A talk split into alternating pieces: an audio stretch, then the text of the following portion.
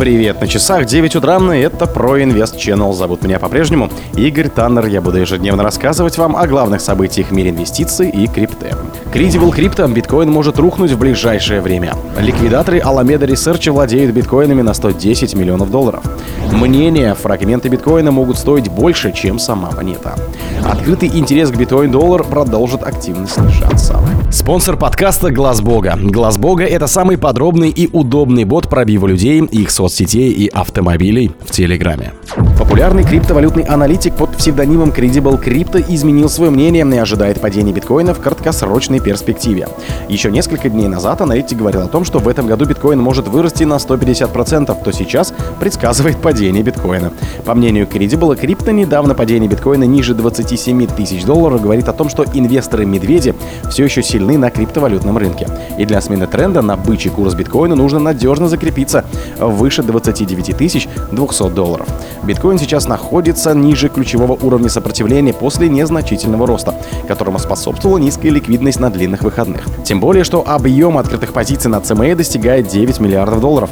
Думаю, рынок созрел для быстрого падения. Биткоин может немного отрасти благодаря гэпам на CME. Но пока мы не увидим четкого и решительного восстановления, я склоняюсь к медвежьему сценарию в краткосрочной перспективе, рассуждает Credible Crypto. Аналитик уверен, что колебание стоимости эфира будет в значительной степени зависеть от ситуации с биткоином. Соответственно, если биткоин начнет падать, то и другие активы, включая эфир, начнут снижаться. Недавно популярный аналитик Тон Вейс заявил, что биткоин находится в хорошей позиции для начала роста.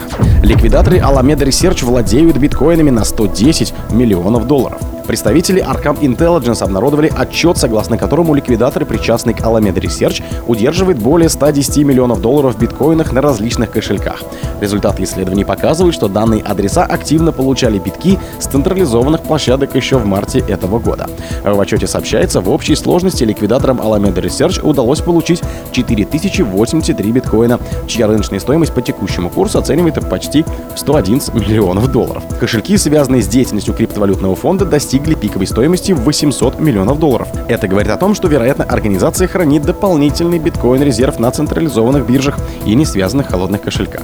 Фонд Alameda Research был основан в 2017 году и в какой-то момент стал одной из ведущих фирм, специализирующихся на криптовалютном трейдинге. Учредителем организации стал небезызвестный предприниматель и инвестор Сэм Бэнкман Фрид, экс-руководитель FTX.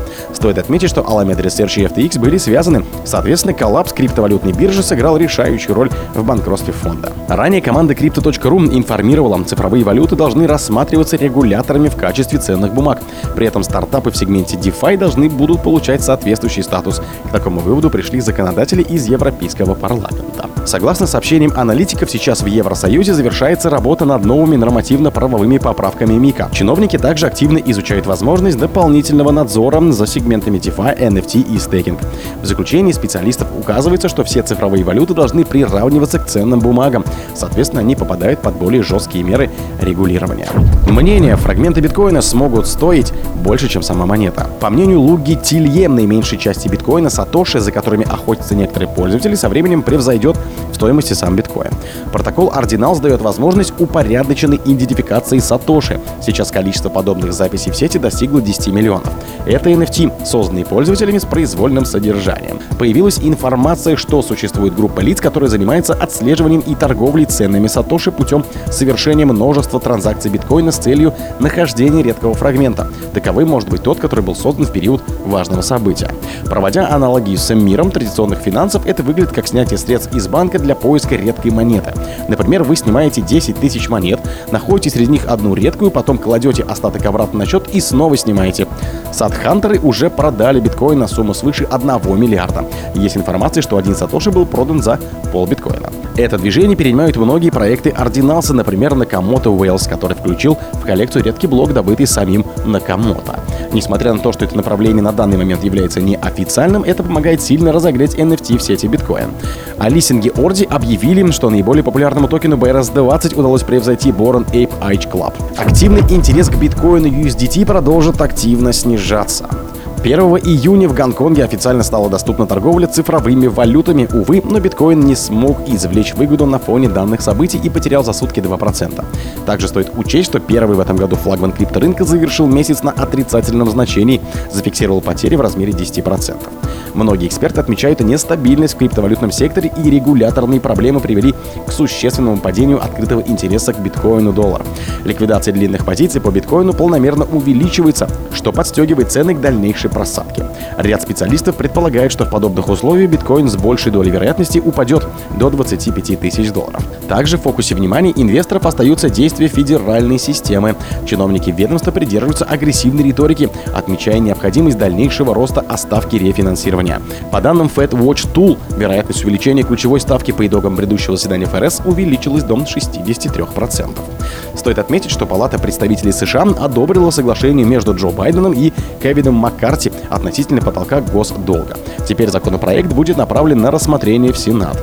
Голосование за ратификацию документа должно пройти до 5 июня. Примечательно, что некоторые члены республиканской партии выступают решительно против данного соглашения. Ранее исполнительный директор JP Morgan Джейми Даймон дал интервью Блумбергу, в ходе которого поделился мнением относительно перспектив монетарной политики ФРС. По словам эксперта, глобальный рынок должен быть готов к дальнейшему росту ставки рефинансирования. Это обусловлено тем, что инфляция в США станет довольно высокой. О других событиях, но в это же время не пропустите. У микрофона был Игорь Таннер. Пока.